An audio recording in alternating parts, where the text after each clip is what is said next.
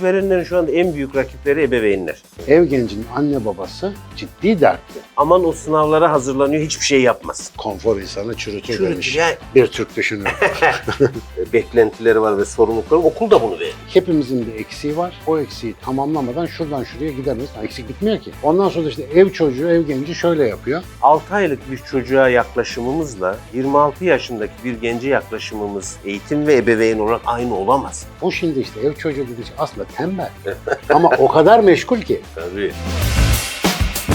Abi bir fenomen var bak şimdi. Yani bende de var, bizim evde de var. En az bir tane. Bende üç çocuk var ama bir en az böyle. Ona galiba böyle şey nasıl ev genci mi diyorlar ne diyorlar? Ha, Yeni evet. bir trend Tabii, varmış o konuda. 68 kuşağı dev gençlilerdi. Şimdi ev gençliler kuşağındayız. Abi evde kendince böyle tüketen, bayağı tüketen, özellikle de veri tüketen, internet tüketen, herhangi uzun vadeli ciddi bir şey yapmak için bir motivasyon göstermeyen, iş, güç, kariyer gibi falan hiçbir telaş hissetmeyen, özgür gözüken ama atıl yaşayan bir garip versiyon türedi. Ben yani benim aile çevremde en az iki kişiyi net olarak tanıyorum böyle. Bu mesela eğitimin özgürleşmesi, yaygınlaşması, verinin bu kadar kolay ulaşılabilmesi falan falan durumuyla beraber çıktı gibi gözüküyor. Sen bunu bir sorun olarak görüyor musun bir eğitimci olarak? Mesela Ben onu merak ediyorum. Ya böyle bir durumumuz var mı hakikaten? var var. Bunu sadece ben sorun olarak görmüyorum. Bu arada teknik olarak artık ev genci diye bir kavram Ha, şey- kullanılıyor. Tabii. Çalındı benim Tabii tabii bu artık bir sosyolojik tanımlamaya dönüşmeye başladı. Ve sadece Türkiye'de değil, dünyada da bu anlamda büyük bir sorun var. Ev genci dediğimiz şu, yeterli eğitimi var. Her an iş piyasalarına girebilir. Girişimci olarak da, çalışan olarak da. Her an girebilir ama girmiyor, evde bekliyor. Yerim dar, yenim dar. Tabii Öyle. yani iş beğenmiyor, hiçbir işi kendisine layık görmüyor ve evde bir gün yapacağı büyük bir işin hayalini kurduğunu bize anlatıyor. Hep bir yırtacağı büyük bir projesi var ve onunla ilgili bir durum. Ya yırtacağı büyük projesi mi acaba yoksa böyle yırtacağı büyük bir proje olma ihtimaline dair bir hissiyatı mı? o değil. Hani o, proje çalışılmış bir şey ya. o evde boş oturdum dememek için Ha. işin entelektüelize edilme biçimi. Evet. Çünkü bugün yakın dönemdeki sorumluluklarını yerine getirmekten kaçarken bunu daha büyük bir sonuca bağlı. Peki bu ev genci niye ortaya çıktı? Bunun hem ebeveynlikle hem okul sistemiyle hem de ekonomiyle ilgili ayakları var. Ekonomiyle ilgili ayağı şu. Şimdi eskiden biz iş dünyasına giriyoruz. Sinan'la Ali bir işe başvurduk diyelim. İş görüşmesine. İş görüşmesine gittik. Biz çalışanlar olarak şuna bakıyorduk. Hangisi daha çok maaş veriyor? Araba veriyor mu? Yurt dışı seyahati var mı? Gibi ailemizin bize sunamayacağı olanaklarla ilk karşılaşacağımız yer olarak iş yerini görüyorduk. Bizi hayata atılmamızı sağlayacak alan olarak görüyorduk. İşveren de bakıyordu ya Ali ya da Sinan'ı işe alayım yandaki şirketten daha çok vereyim ki onu kendi bünyeme katayım diyor. Rakip şirketin Rakip alacak. şirketli. Şimdi ebeveyn burada oyunu bozdu.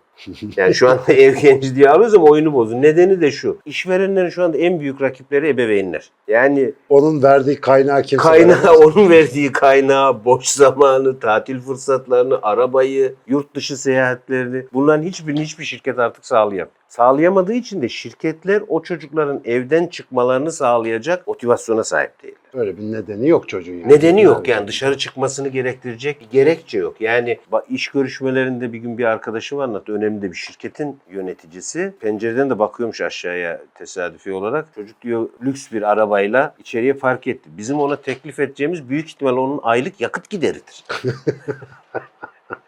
Yani biz bu çocuğu nasıl alacağız? Sonra zaten çocuk geldi ya ailem görüşme yapmamı istediği için yapıyorum bu görüşmeleri. Çok çalışmaya niyetim yok. Benim bir dijital projem var. Onu yapacağım diyerek gitti. İş piyasalarındaki ücretlerin düşüşü, sosyal olanakların düşüşü bir şey. Çünkü eskiden benim gibi köyde yaşamış çıkmış bir çocuğu bir araba vermeleri bile motive Tabii, etmek için yeterli. Tabii tabii. Çünkü benim elde edemediğim bir şeyi sunuyor. Tabii. Aileler cephesinden olay şu. Aileler çocuklarının o kadar kolay elde etmesini sağladıkları bir hal yarattılar ki bir şeyi elde etmek için çalışma kültürünü öldürdüler çocuklar. Hazlarını ötelemediler. Çünkü Bu olgunlaşma arada bunun için zengin olmak falan da gerekmiyor. gerekmiyor ha. tabii. Kendilerinden arttırıp çocuğa bir nevi anne babalıkta hissettikleri eksikliği bir nüş, rüşvete Evet. dönüştürerek verme gibi bir durum var. Yani, Yani şöyle düşünün, şöyle çocuklar var. Anne baba emekli olmuş çalışmaya devam ediyorlar. O çocuk evde bilgisayarın Evet. başında Evet. rahatla oturuyor.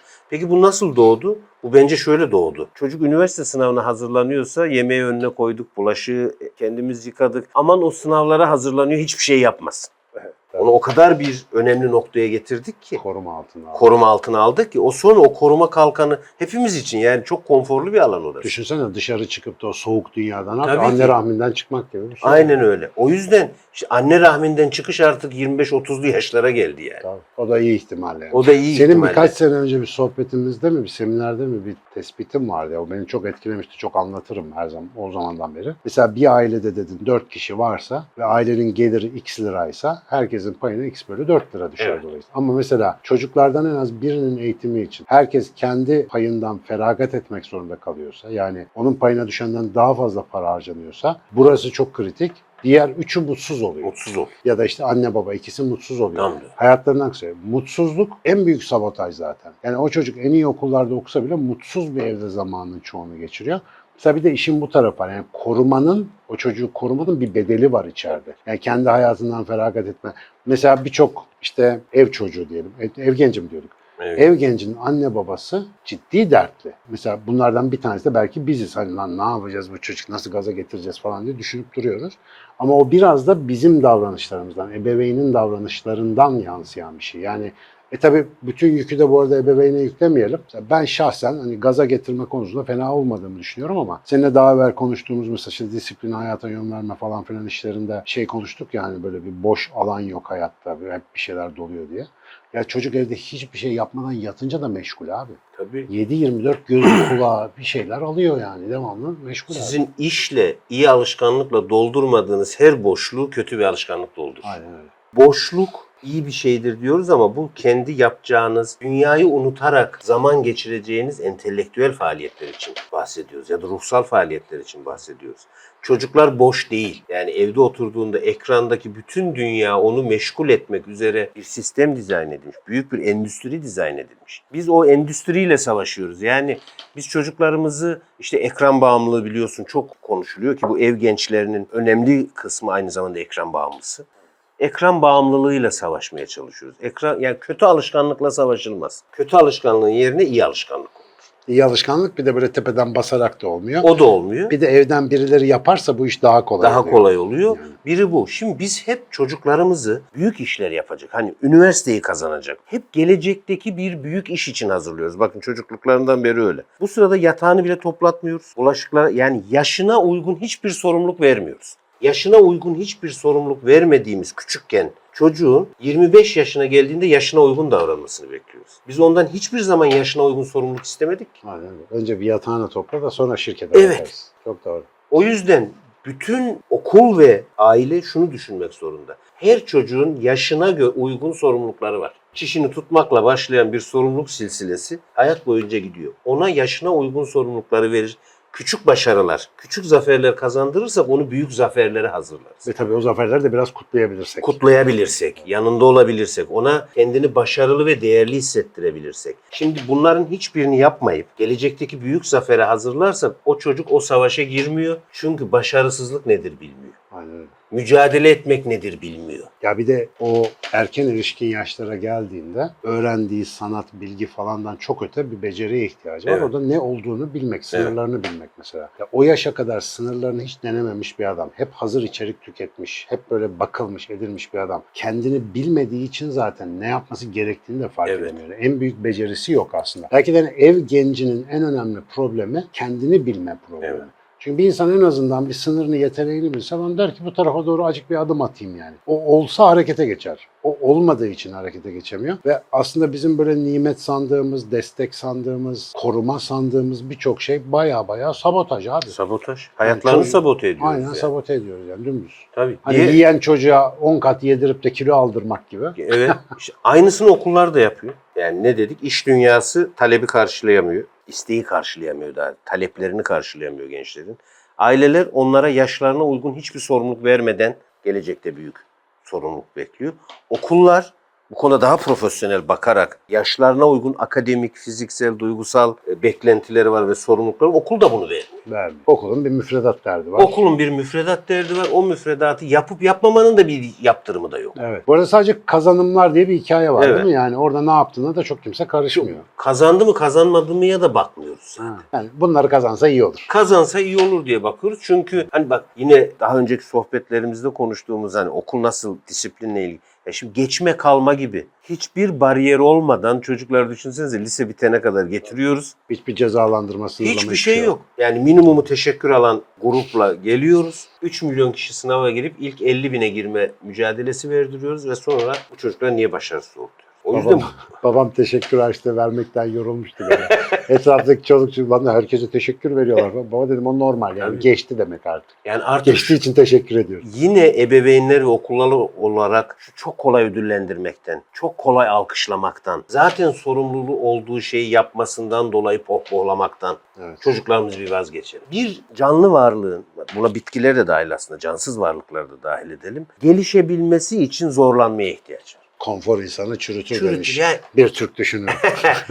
en güçlü bitkiler kayalıklardan fışkırıyor. Öyle büyük mücadeleyle fışkırıyor ki sapasağlam oluyor. İşte rüzgar çok eserse ağaç gövdesi Ağaç kalın gövdesi kalın oluyor. Yani herkes kendini buna göre hazırlıyor. Biz büyük bir mücadelenin olduğu dünyaya hiçbir kendini koruma enstrümanı kazandırmadığımız bir çocuğu bırakıyoruz. Abi bak bu tehlikeyi katmerlendiren bir şey daha var. O da benim son zamanda çok dilime gelen bir şey. Eksiğini onarmak için çocukların devamlı tepelerinde olmak. Yani bilmem ne kursu alsın, şunu güçlendir, bunu burada zayıf, buraya destek var. Ya bu çocuğun kuvvetli tarafının desteklenmesi gibi bir şey kimsenin aklına gelmiyor. Bir insan uzun boyu varsa uzun boyu hayatta bir avantaj olarak kullanabileceği bir şeyler yapması mantıklı yani. Ne bileyim işte ya da küçücük boylu bir çocuğun basketbol kariyerine zorlanması falan anlamsız bir şey. Dolayısıyla bu çarpık anlayış galiba eğitimin de sus kültürün de desteklediği bir şey. Hepimizin bir eksiği var. O eksiği tamamlamadan şuradan şuraya gidemeyiz. Eksik bitmiyor ki. Ondan sonra işte ev çocuğu, ev genci şöyle yapıyor. Ben başarısız bir adamım. Bir sürü eksiğim var. Ömür boyu öğreneceğim bu iş bitmeyecek. Ben bari YouTube'da bir video daha izleyeyim. Evet. Gelip herhalde buraya bir nevi böyle bir şey uyuşturucu kafası gibi bir kafa bu. Ve iyilik yaptığımızı zannederken aslında baya baya bir sabotaj. Öyle de bir sabotaj ya abi bu. Mesela ben kendimde yakalıyorum. Kimse bana ne istediğimi sormamış ya uzunca bir süre. Allah'tan bir iki adama denk geldik de muhtemelen onların zehirlenmesiyle bugün istediğimiz bir şey yapabiliyoruz. Kendime ne istediğimi sorma yeteneğim birçok açıdan tamamen ortadan kalkmış. Ve yaşım 60 da olsa 70 de olsa benim dışarıda hiçbir engellemeye ve düşmana ihtiyacım kalmamış yani. Kendi kendime Tabii gırtlağımı içsel- sıkıyorum abi. Olmaz ben bunu yapamam mesela. Aynı mesela ticari konularda konuşuyoruz ya seninle. Mesela bıraktım abi birkaç senedir. Ben o anlamam lafı mesela çok ciddi bir problem. Ben bunu öğrenemem demek. Yani. Ne demek öğrenemem ya? En azından temelini öğrenirsin, öğrenmelisin. Eğer bu işin içinde bir şey yapıyorsan ya da etrafındaki insanlara insanlıkla dair bir işte bir şeyler anlatıyorsan bu da işin bir parçası. Ama öyle bir eksiklik hissiyatı var ki orayla ilgili. Ben bunu öğrenemem. Yani burada yapamam. İşte o Nobel'i alamam bilmem. Böyle bir yere koyuyoruz kendimize. Yani sadece ev genci bir şey yapmamakla kalmıyor. Sürekli kendisini de sabote ediyor gibi bir Tabii, durum var. tabii. Geri doğru yani. Ve şuna dönüyor. Şimdi okulların ve ebeveynlerin en önemli hatalarından birini şöyle görüyorum ben. Bir yaklaşıma inanıyoruz. Çocuk yetiştirmek ya da eğitimci olarak. Ve bu sanki her yaşa, hani biraz önce dedin ya herkesin başka bir güçlü alanı var. Her yaşın da başka bir beklentisi ve alması gereken şey var. Yani biz 6 aylık bir çocuğa yaklaşımımızla 26 yaşındaki bir gence yaklaşımımız eğitim ve ebeveyn olarak aynı olamaz. Bir olaya yaklaşımımız çok sevecen olabilir. Bir başka olaya yaklaşımımız çok katı olabilir. Belli bir yaşta tolere edeceğimiz bir davranışı belli bir yaşta tolere etmememiz gerekir. Hani biz seni pamuklara sarmalarım, sararım. E onu çocukken, bebekken tabii ki yapalım. Ama 15 yaşındayken de artık pamuklara bir sarmalayıp sarmayalım yani. O onun onun kozası değil o artık. Onun kozası dış dünya.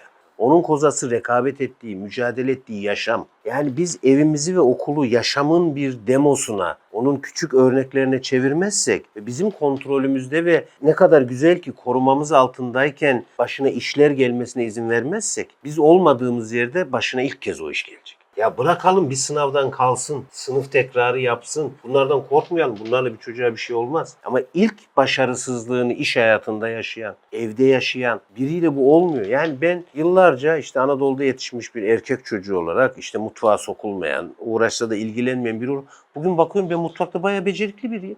İçinden- Etiketimi 40'lı yaşlarımdan sonra İçinden bir yıkadım. İtalyan çıktı kırklarında. İçimden bir İtalyan çıktı. Hele hele şimdi 50'me geldiğimde bir şey fark ettim Sinan. Ben mutfağı temizlemeden yatmıyorum. Bu ben beni eskiden tanıyan herkes Ali çok dağınıktır. Şimdi, E, Emek gösterdiğin tabii dağınıklık bana çok konforlu bir şey gibi geliyor. Ben de o konforun içerisinde ne güzel. Ali zaten dağınıktır. Arkadaşlarım, ailem, herkes benim arkamı toplamayı kendine görev ediniyor. Ama ben bugün baktığım yerde diyorum ki 50 yaşında bir birey olarak bir ev yaşamının içerisindeki sorumluluklarımı almak zorundayım. Ve şimdi o bariyerleri zihnimden çıkardığımda ki sen de birkaç kere tanık oldun. Mutfakta iyi biri olduğumu fark ettim. Temizliğin ne kadar güzel, düzenin ne kadar güzel olduğunu fark ettim. Şimdi 50 yaşında fark ettiğimiz iyi alışkanlıkları çocuklarımız 50'sinde fark etmez. Biraz nesle erken Evet. yol aldıralım yani. Erken Bu yol her yaşın öğrenme şeyi vardı ya işte şimdi seninle kampımız var bizim. Evet. İlk defa ben gençlik alanına yani işte 14-17 yaşa bir giriş yapacağız. Çocuk kampı tecrübemiz çok var. Orada çok rahatız. Ama işte seninle de yaptığımız sohbetlerde işte kampı düzenlerken yaptığımız planlarda mesela orada onların gönlünü hoş tutmak ana görevimizken burada yani acı, acı bir şekilde silkelememiz gerektiğini fark ettim. Kesinlikle. Yani o yaş grubunun çünkü şefkatli bir şekilde sarsılmaya ihtiyacı var. Arkadaş ya bak yakında direksiyon eline gelecek. 18 yaşında arsa alıp satabileceksin. Dolayısıyla artık bu hayata hazır olmak için şunları fark etmen lazım gibi. Biz ilk başta oturduk ben açıkçası hani çocuk kampı gibi düşünerek ya bu gençleri nasıl oyalayacağız dedim. Ne oyalamasın. Ne oyalanmaz? Artık oyalanacak yaşı geçti onlar. Direkt kendi halimi düşündüm. Ben o sıralarda vallahi oyalanıyordum yani. Çok fazla vakit kaybettim mesela. İşte şimdinin tabii içinde yaşadığımız bu dönemin şu anda biz bir şeyin resmini görüyoruz. Yarın bugün bir de musulucu var. Yani şimdi o sonuçları ben kendi kafamdan düşününce hani bu işe bir hakikaten müdahale etmezsek ciddi bir problem yaşayacağız diye düşünüyorum. Mesela oldukça çekindiğim gençlik kampı işine de girmem bu nedenle. Çekindiğim derken o yaş grubuyla iletişim Evet. zordur ya. Hani biraz böyle ay ay falandır. Ama zannediyorum ki liselerde orada burada edindiğim tecrübe sen zaten içinden biliyorsun. Yani çocukları gerçekten onlar üzerinden yani kendi hayatları üzerinden, kendi ihtiyaçları üzerinden yakalayabildiğin zaman çocuk bunu anlıyor. Ama evinde otururken YouTube onu oradan yakalamıyor. YouTube onu uyuşturulacak tarafından yakalıyor işte. Serbest içerik tüketmenin o kötü alışkanlık doldurma potansiyeli de galiba buradan geliyor. Abi bayağı sarı alarm durumu var yani. Kesin. Özellikle o hani bir gelişmekte olan ülkeler ve gelişmiş ülkelerde bunun çok yaygın bir hastalık olduğunu düşünüyorum. yani. Ben bu kamplarla ilgili çok da mütevazi olmayacağım. Ülkemizin çocuklarına en büyük katkılarımızdan biri olacağını düşünüyorum. Çünkü bunu bütün bir okul boyutunda falan yapmak çok zor oldu. En azından bu konuya niyetli ebeveynlere bir alan açmak ki biliyorsun hep konuşuyor. Bunlar daha uzun süreli kamplara çevirmek lazım. Zaten bizim kampların yani biliyorsun en önemli özelliği hani burada da söyleyelim. Anne babayla, ebeveynle o çocuk üzerine etkili olan mümkünse hocalarla, öğretmenlerle de masaya oturmak. Onlarla da bir konuşmak. Yani çünkü çocuğa tek başına yaptığımız herhangi bir etki eve gidip de eski hale boğulup gider yani eski halin içinde kaybolur. Dolayısıyla onu aslında işte bu muhabbeti de biraz o yüzden yapıyoruz. Topyekün bir aga ne oluyor diye sormamız gereken bir zamanda yani böyle bu kadar bilişsel imkanın içerisinde bu kadar debil hale gelmek çok hoş bir şey değil. Bir de şey bu kadar konuştuk konuştuk ne fark ettim biliyor musun? Eskiden atalarımızın bir lafı vardı. Tembel ya derlerdi. Bu şimdi işte ev çocuğu dediği şey aslında tembel. Ama o kadar meşgul ki. Tabii. Ama İlk defa bu kadar meşgul tembeller var yani. bu çağın bir şeyi şu. Mesela eskiden yine geriye dönüp tembel vardı. Mesela bazı aileler şöyle derdi işte köyde birine bakarsın her gün çocuğunu gezdirir falan. Ya ben ben bizim çocuğa biraz düşkünüm.